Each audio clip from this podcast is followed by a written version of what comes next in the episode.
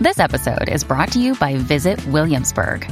In Williamsburg, Virginia, there's never too much of a good thing. Whether you're a foodie, a golfer, a history buff, a shopaholic, an outdoor enthusiast, or a thrill seeker, you'll find what you came for here and more.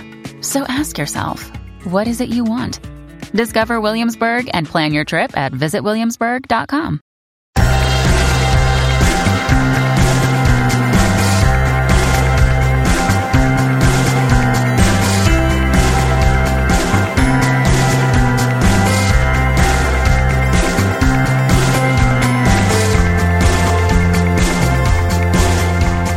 Hello, and welcome back to another episode of Beyond the To Do List. I'm your host, Erik Fisher. This week, I get to speak about slowing your home. Why would you want to go slow? Slow means the opposite of productivity, right? Hmm, maybe not.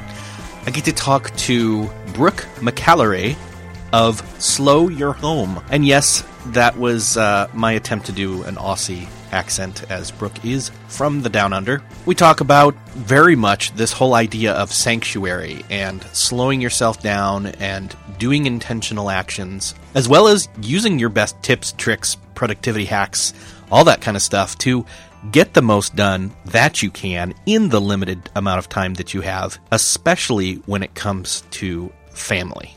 I think you're really going to like this one. I know I did. Thank you to MailChimp for sponsoring this episode. MailChimp is the tool you need to manage all your email newsletter needs. In fact, one of the coolest things that we use for the Beyond the To Do List podcast is the cool tool that they have that turns your RSS feed, any kind of RSS feed for that matter, into a newsletter itself. So what you can do is you can plug an RSS feed like I have for my show, Beyond the To Do List, and MailChimp will pull each new post from that RSS feed and it will turn it into an email newsletter for you. All you have to do is pick out your template and you're good to go. In fact, you can sign up for ours if you just head over to beyondthetodolist.com. And you can set this up for yourself by using MailChimp by going over to beyondthetodolist.com slash MailChimp it is an awesome tool to get that new notification of your new podcast, your new blog post, your new content entry insert he- name here into the hands of your listeners, your readers, your video watchers, etc. Again, go to beyondthetodolist.com slash MailChimp. That's where you can find that. That's where you can tell them I sent you. Again, beyondthetodolist.com slash MailChimp. Thanks again to MailChimp for sponsoring this episode of Beyond the to do list. Welcome back to Beyond the To Do List. This week I get to talk to somebody who's talking to me from the future. You'll understand that in a second. It's Brooke McAlary from Australia. Welcome to the show, Brooke. Thank you, Erik. It's great to uh, great to be here. So we're talking, and it's about quarter after three my time on a Tuesday. But to you, it's five fifteen a.m. in the morning on Wednesday. So That's right. How's the future look? The future looks good. good, good. Um, I've, I've wanted to have you on the show for a while. Your site, Slow Your Home, which I can't I can't say without thinking of Adam Sandler saying "Go to your home" from Happy Gilmore. Sorry, I, I, said I wasn't going to say it, and I said it anyway. I'm uh, so glad you said it. I can't I can't think of it. you know slow your home. Um, slow your home is such a weird URL, but it's so appropriate. So, what is a slow home? It is a weird URL, you're right. Um, but a slow home, it's a few things, um, but it's typically a home that is relatively clutter free, a home that works. the important thing is that it works for the people who live there rather than you having to work for your home. And it also, you know, it's tied up with um, sort of the eco eco-friendly side of things as well. It's a it's a home that's part of a community. It's a real holistic kind of um, approach to how we live. Yeah, that makes sense. Yeah. Uh, yeah. So I feel like you're saying that your home is not just a building; it's it's more than that. Does that sound right? Exactly. Yeah. And I've actually written before about how home doesn't necessarily need to be a house or a building at all. Um, it can just be a feeling or a mindset or, you know, gosh, a caravan or, you know, a, a boat. I feel like the, the slow part of it comes in to play when you look at what most of us tend to do in life, which is rush around from one thing to the next to the next. Um, and we never get a chance to just sit and be and be present and mindful. So the slow side of it comes in um, comes into play when you know we, we take that time to just stop in, in the present moment. So it's not just a locate like a home is not just a location. The thought I get is it's almost like a sanctuary in a sense, mm-hmm. but not Definitely. You know, not sanctuary in the sense of oh it's so sacred don't touch anything. It's it can be messy and it can be familiar, but it's still sacred at the same time. Does that make sense? Exactly. That makes perfect sense. Awesome. Yeah. Yeah. A lot of people get caught up in um, the whole idea of it needing to be, you know, this white minimalist box kind of house. And that's not really it at all. It's about surrounding yourself with things that matter and things that you love and things that have memories attached. And um, yeah, I mean, I, I do, per- I am personally quite a minimalist but my kids aren't. So. I don't think any kids are, are minimalists, honestly. No, no. what so? What do you think of that word? Like, I know you just said that you prescribe to that thought process, but is it is it about simplicity? What what is it about minimalism? Again, how do you how do you have that clash of well, you're a minimalist, or or you at least uh, you know like it, or think that that's a good thing to do to an extent, but your kids aren't. How do you do that?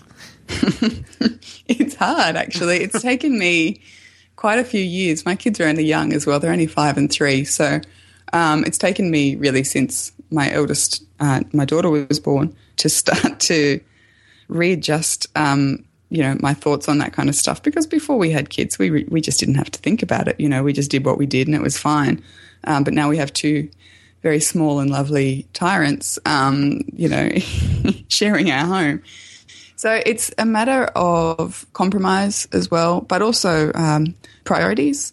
I find uh, having our priorities aligned helps a lot because it, it means that we can focus on what it is that matters, which is, you know, spending time together as a family or doing fun things or, you know, reading books or like whatever, whatever it is, um, you know, making our kids feel as though they're growing up in a loving and warm space with parents who you know who really enjoy their company and that sort of stuff. So once we we really had our priorities set out, it's much easier to first of all let go of the stuff that that doesn't help uh, promote those priorities. And it's also easier to let go of the things that I might want to personally change, but they, they help foster that kind of feeling of belonging or being important with the kids.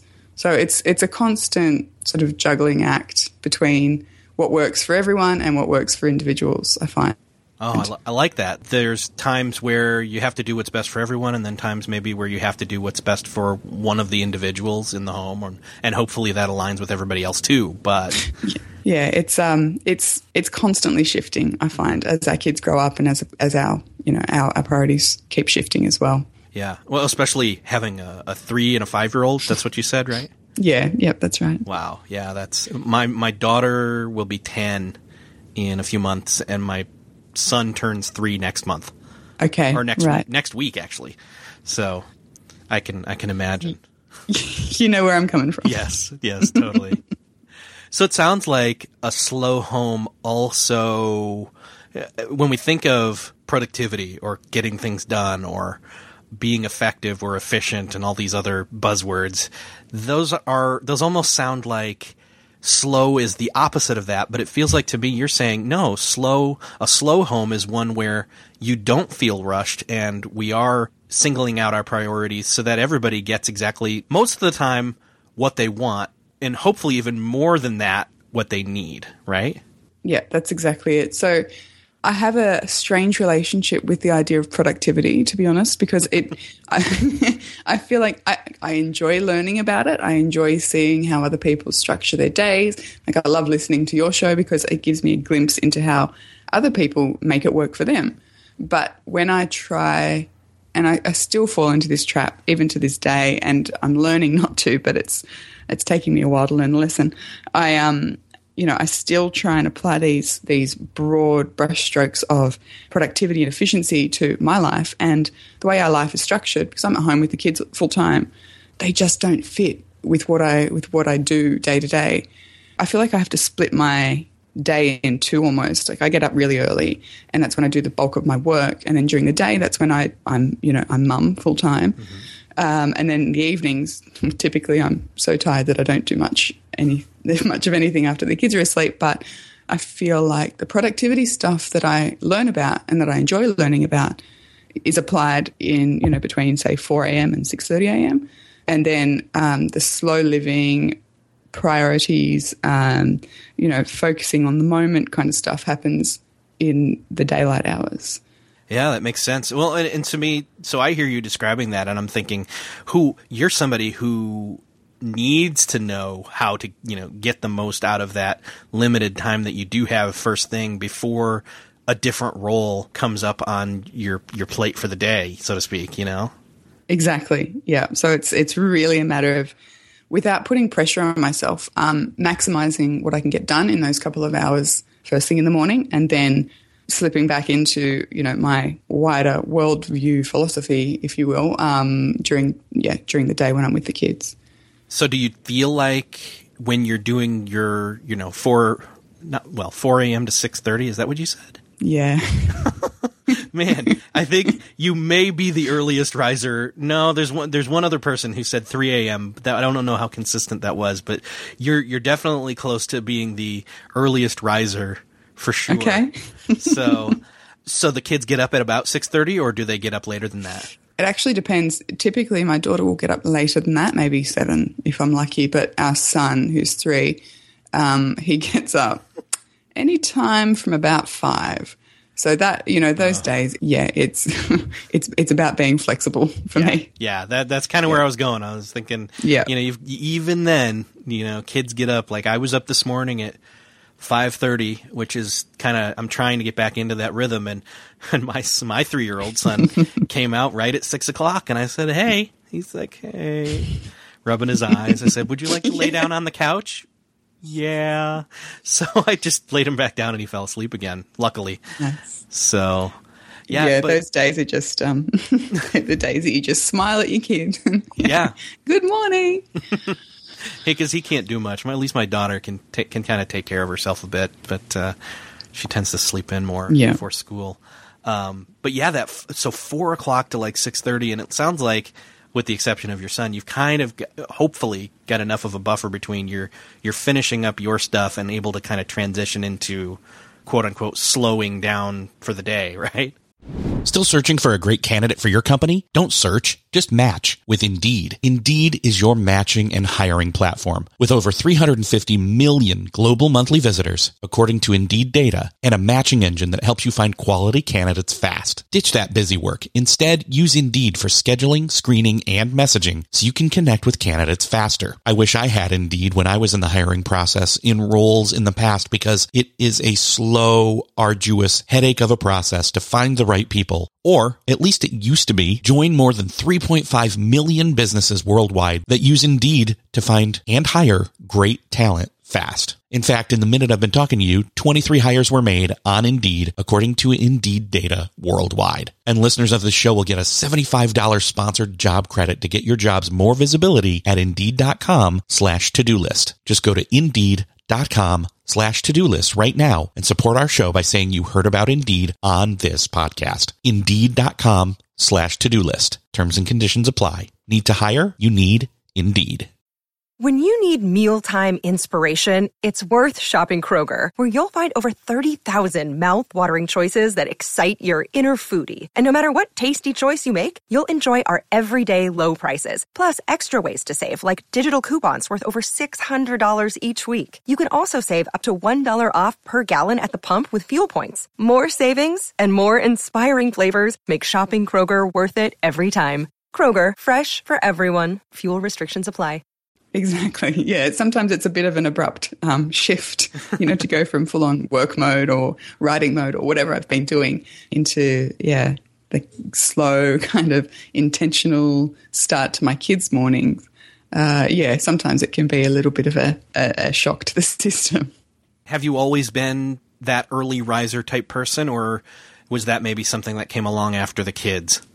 It definitely came along after the kids. Uh, definitely before um, before we had kids, I I was a real night owl. sometimes I worked till uh, till about ten at night with my job, and obviously I'd get home and my mind was still buzzing. So I would sometimes not get to bed until like three a.m. It was really unhealthy. It wasn't good for me. Um, but I was just in that that cycle of um, you know late late to bed, late to rise kind of thing. And it was after Isla was born, our daughter was born, I started to. I, I just needed that that headspace. You know, when you've got young kids, you just you just don't get it, particularly when you're with them all day, every day. So I, I felt this desperate need for a bit of you know headspace. So that's when I started to get up early. And as the kids, as we then had our son, and then he's he's an early riser, always has been. My waking up time just got earlier and earlier and earlier. And this this year, when it started, uh, I think it was last year. Really, I started at four a.m. Like I can't actually get up any earlier than that. That's my that's my upper limit.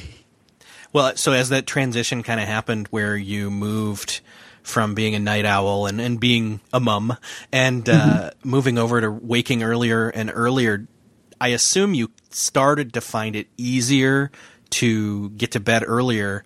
But I wonder if, like most people, you resisted it or found yourself saying, "Oh, I need to relax for a while. I need to, you know, watch TV, or I need to, you know, do th- this or that." Or, but did you do? You, did you eventually give up? Like, what's your what's your evening ritual like?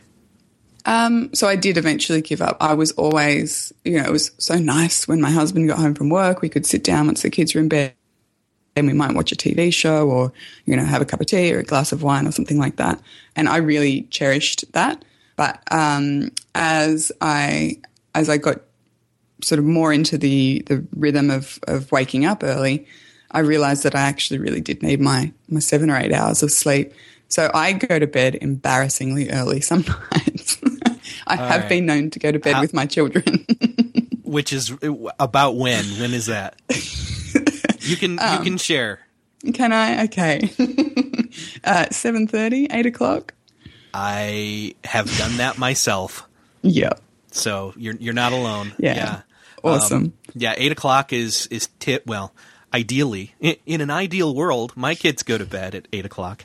Um, okay but uh, yeah, I've been in, in, bed right after them at about eight to eight thirty a couple of times. Actually, a couple times in the past month and a half or two months. So you're not alone. Oh, good. I'm so glad. I feel I don't feel quite so lame. I've just realised that that personally, I just need the sleep. I really do. Um, so we typically, you asked about our sort of evening ritual. Um, my husband doesn't get home until a little later, so the kids and I will have dinner, and I'll do bath and books and bed for them. Um, and then, depending on how I'm feeling and depending on what time they actually get to sleep, I will either go and maybe read a book for half an hour or have a cup of tea or catch up on social media. Um, that is a time that I sometimes I try to avoid it, but if I haven't had a chance during the day, I will um, I will jump on and you know do a bit of work on Facebook or something like that. Um, but it'll only ever be for ten or fifteen minutes, and I always finish the night reading a book.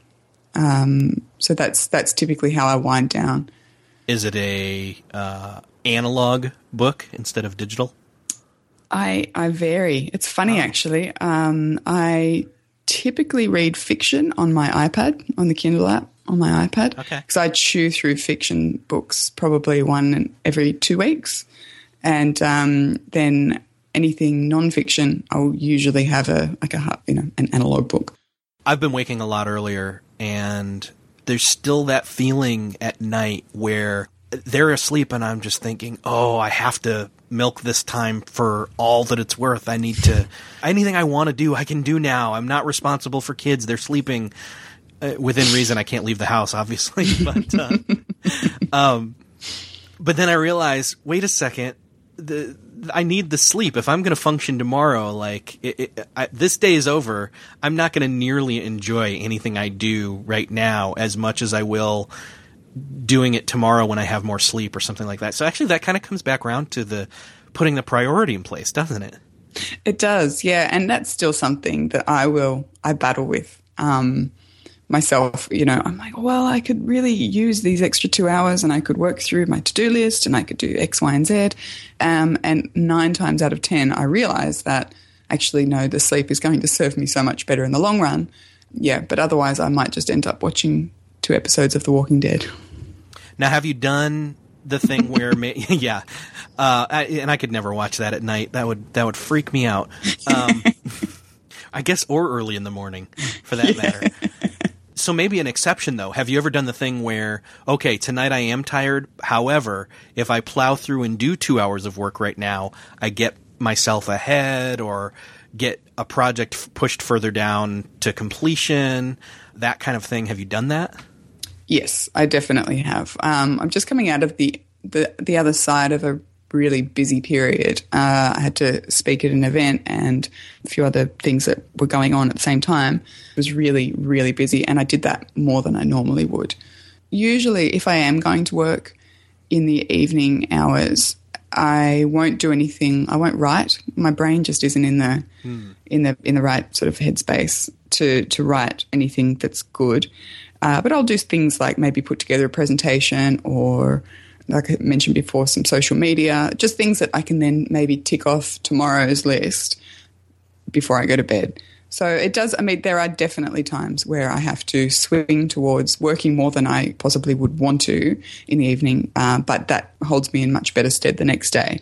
So you'll do some low energy tasks in the evening, stuff that if you do it then, it's not going to take you, you know, it wouldn't take you half an hour to do in the morning and two hours at night instead. You know, you'll, you know, it'll still take the same amount of time no matter when you do it. So you'll take the opportunity to do it in the evening instead, right? Exactly. Yeah. If I sat down and tried to write a, a post in the evening, unless I was struck with an enormous bolt of inspiration, uh, it would just it would be pretty lackluster, and it would take me so long. Unless it happens like as you're climbing into bed, like, like usually right. happens. yeah, exactly. I did mention the whole in an ideal world question almost, so I guess I'll ask it now. Uh, we already know you get up really early, but in an ideal world, how would you start your day? I have to say, I'm.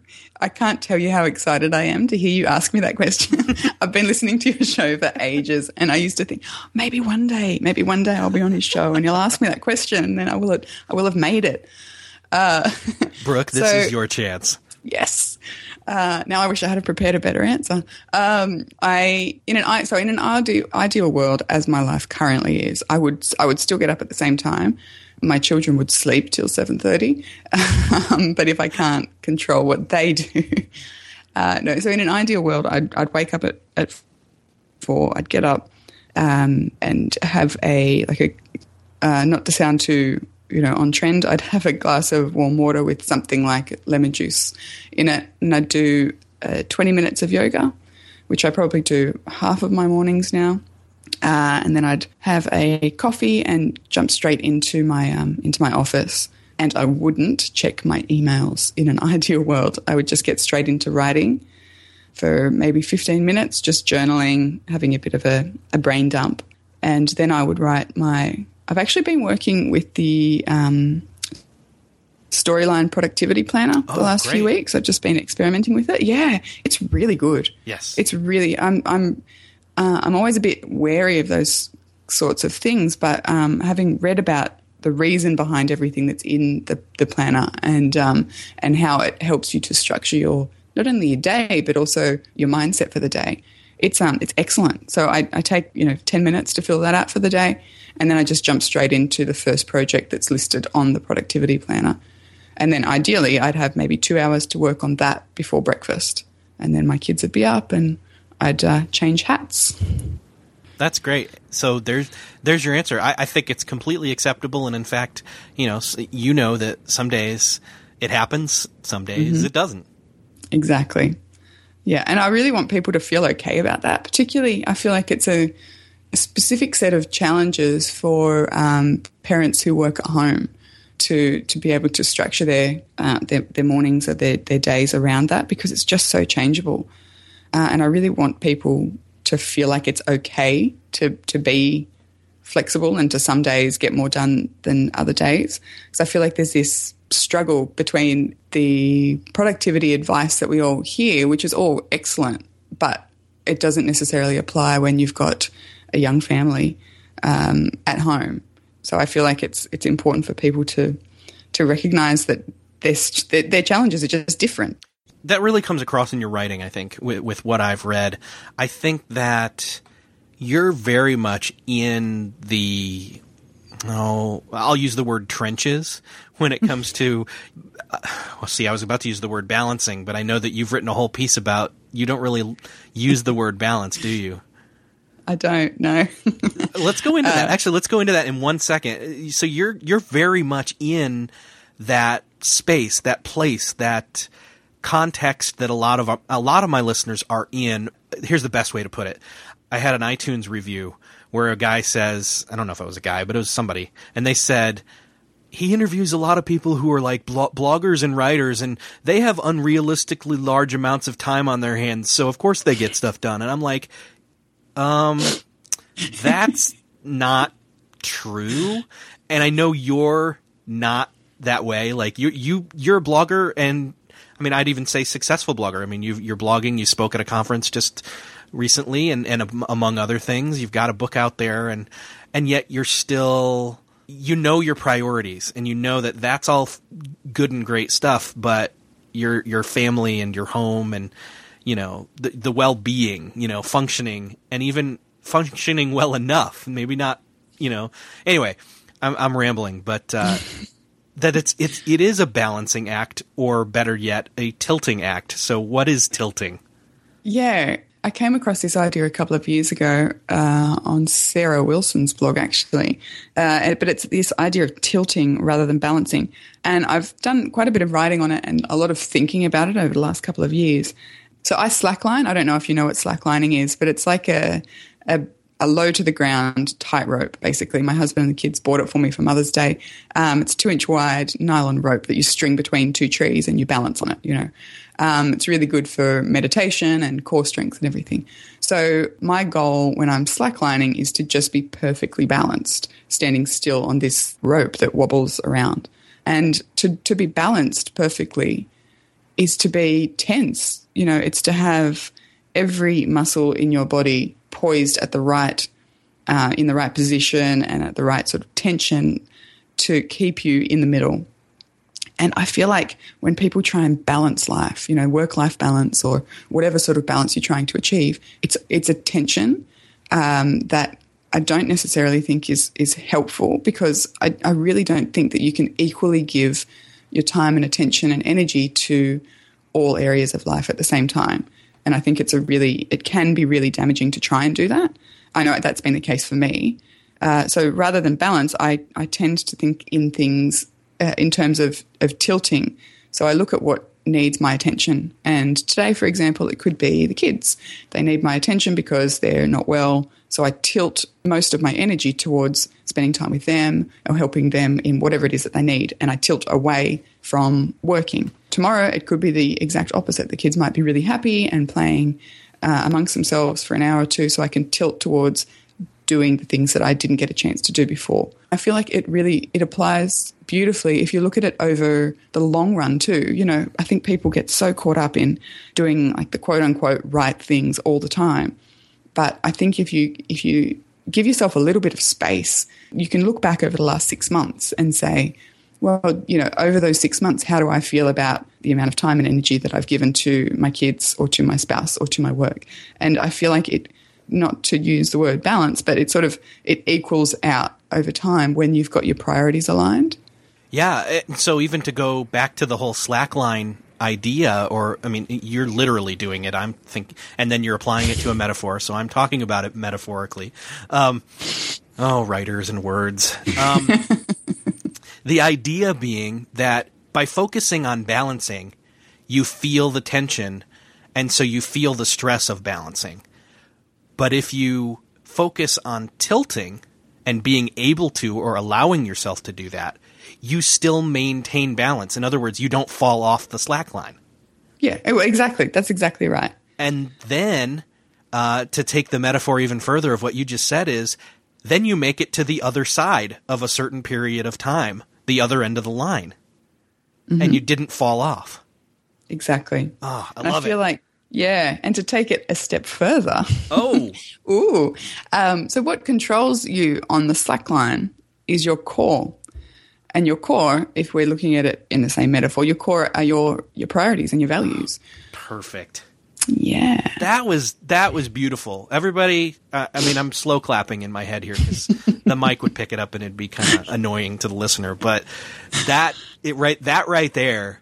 I mean, you, you I I believe right now that I have just had somewhat of a perspective change here Ooh. on the podcast. Hear myself as the, I guess I'm called the host.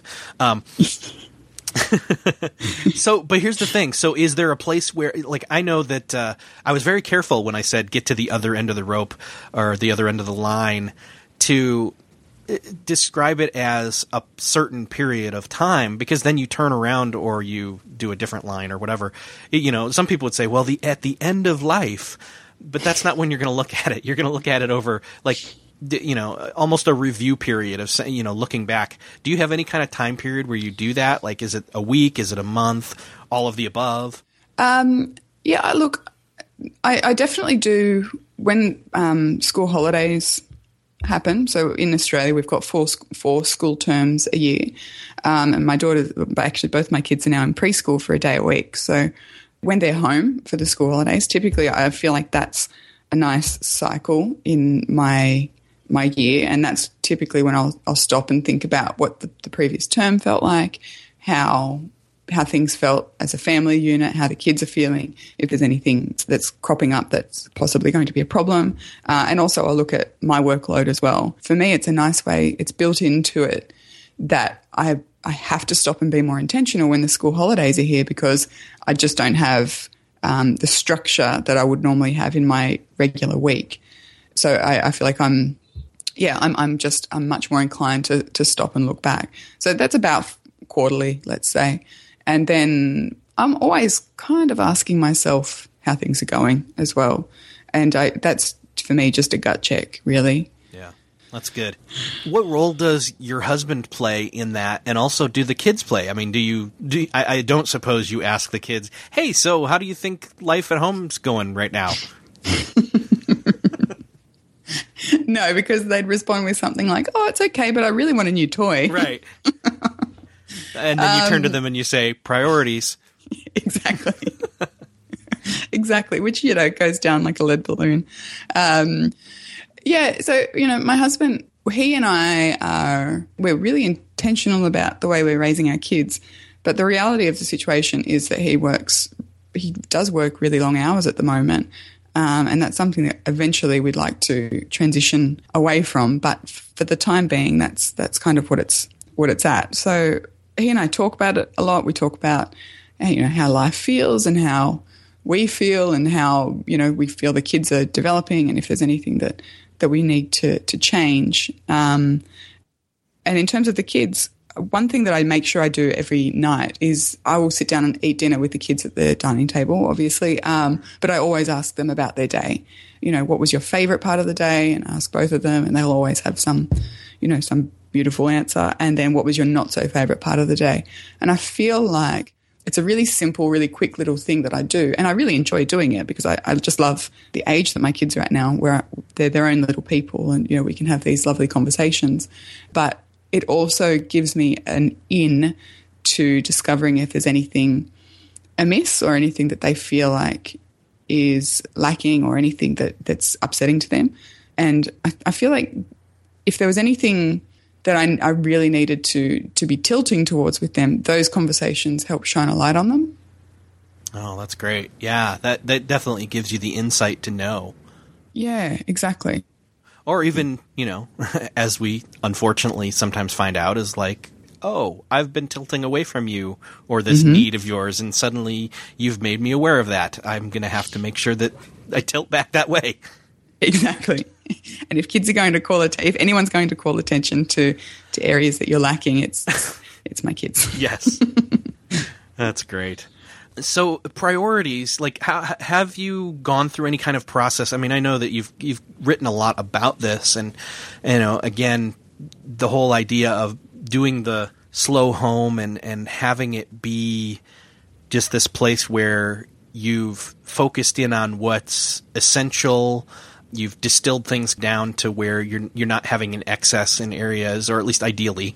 Um, But in order to pay attention to the most important things, but uh, for people out there who maybe have not spent the time to do that, how would you initially suggest to them that they start to do that to move towards more of a peaceful or see and i wouldn't even say peaceful is better i would say I don't know. What would you say? a home where a, a, home where it can be loud and raucous and fun, but also everybody feels safe and not rushed and feels like they belong.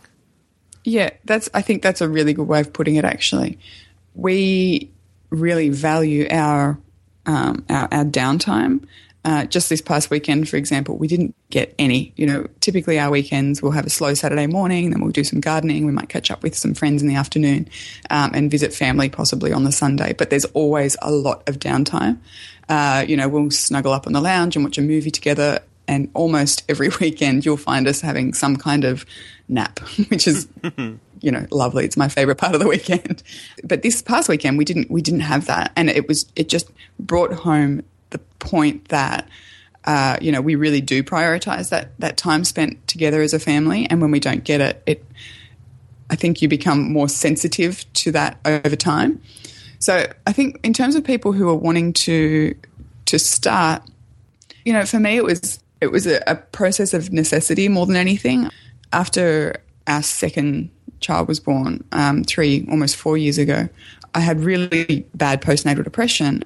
So I went and got treatment, and the psychiatrist that I saw was a wonderful woman. Um, I credit her with changing my perspective, which has then since changed our life. I was already making some of these these sort of shifts towards simplicity, but um, it was that massive change in life and perspective that came from being diagnosed with depression uh, that that really had the biggest impact. So for me, it was kind of a necessity where I needed to stop and I was trying to be all things to all people and be, you know, excellent at all of it. And in uh, in reality, I wasn't doing anything well. So it was firstly realizing that, and then just looking at what I have in life uh, that was the most important. And for me, it was my family, uh, and then it was my health, including my mental health, because it would ha- it had been just neglected for for a long time. Uh, and then it was how do I create a life that will actually support those priorities for me, it started out with something as simple as decluttering. And I talk about that a lot on my site, but I don't ever want people to feel like that's the one and only answer. For me, it's just like the beginning step. If you're able to clear out some of the clutter, be it mental clutter or you know clutter in your calendar, if you're saying yes to too many things, too many appointments, uh, too much extra work or responsibilities, if you're able to cut back on some of the excessive stuff that we say yes to, then it becomes clearer. I feel like it becomes clearer where you want to be putting your energies. So I think that to me, that would be the first step that I would suggest to people to just look at how life currently is and look at where the, the hot spots or the pain points are and figure out how you can simplify those things, even just a little bit, and, and then work from there. And I feel like it's one of those, you know, those, um, those puzzles, like they're in a plastic frame and there's squares and they're all sort of, they're not in the right order.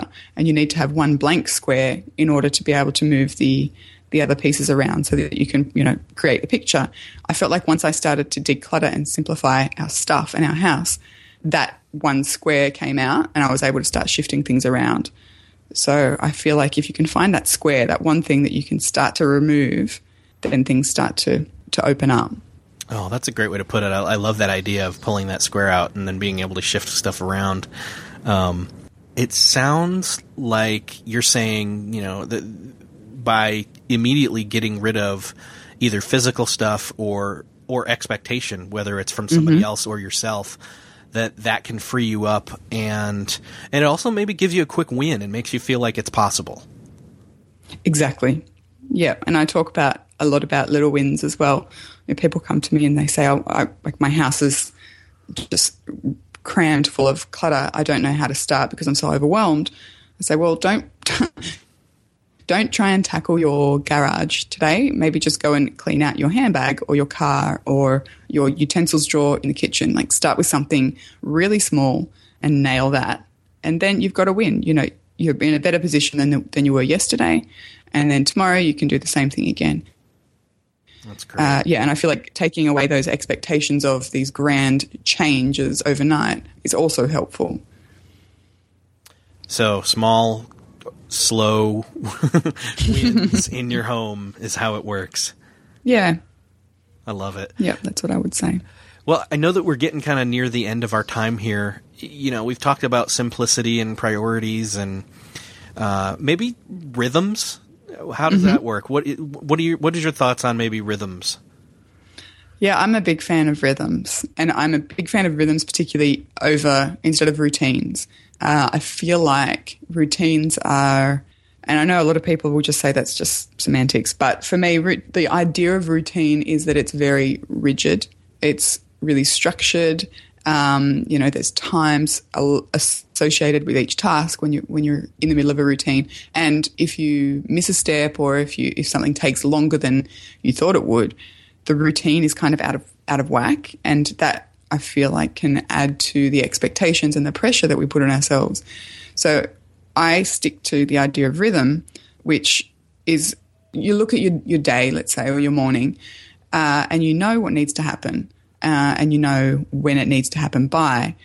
But rather than sticking yourself in this really rigid routine, you allow the morning to unfold around this rhythm that you've set for yourself.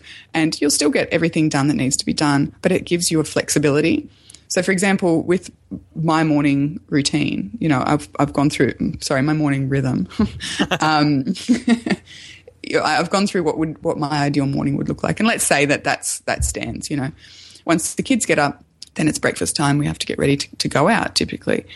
Uh, so rather than have a, a, rigid, structured routine of by you know by seven thirty everyone will be dressed and by eight o'clock uh, we'll be out the door, I, I just look at my morning and say, well, all these things they need to happen. So I need to make lunches, the kids need to have breakfast, we need to get dressed, make the beds, um, you know, put a load of washing on or whatever.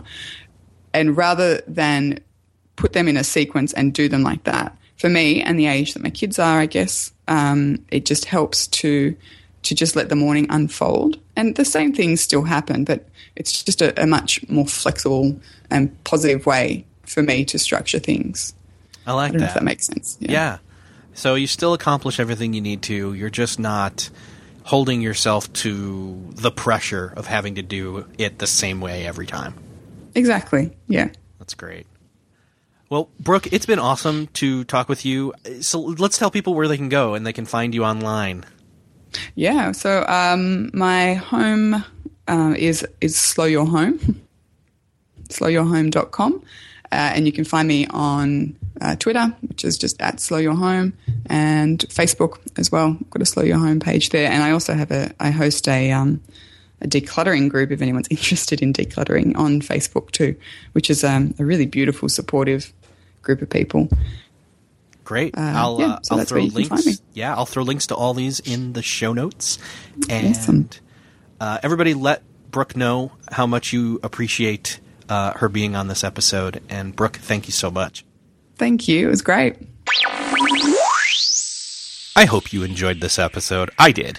I enjoyed making it. I enjoyed listening back to it. And go check out her blog over at slowyourhome.com. And I hope that you go check out MailChimp. Let them know I sent you. Go to beyondthetodolist.com slash MailChimp. And as a heads up, we've got some pretty big names coming up here in the next couple of weeks. Some returning champions. I don't know if that's the right word, but uh, I, will call them champions. Uh, we've got David Allen coming back. We've got Michael Hyatt. We've got Rory Vaden. so we've got a number of awesome people and a number of awesome people lined up for the new year. So if you're not subscribed, if this is your first episode, or if if you are not subscribed in any single way on your phone, on your iTunes, some people have beef with iTunes, but I use it. Go subscribe. Go pass the show on. Now is the time to let people know that this is a place to come and listen and learn how to get your stuff done so that you can have a better life. Again, thanks for listening. I'll see you next episode.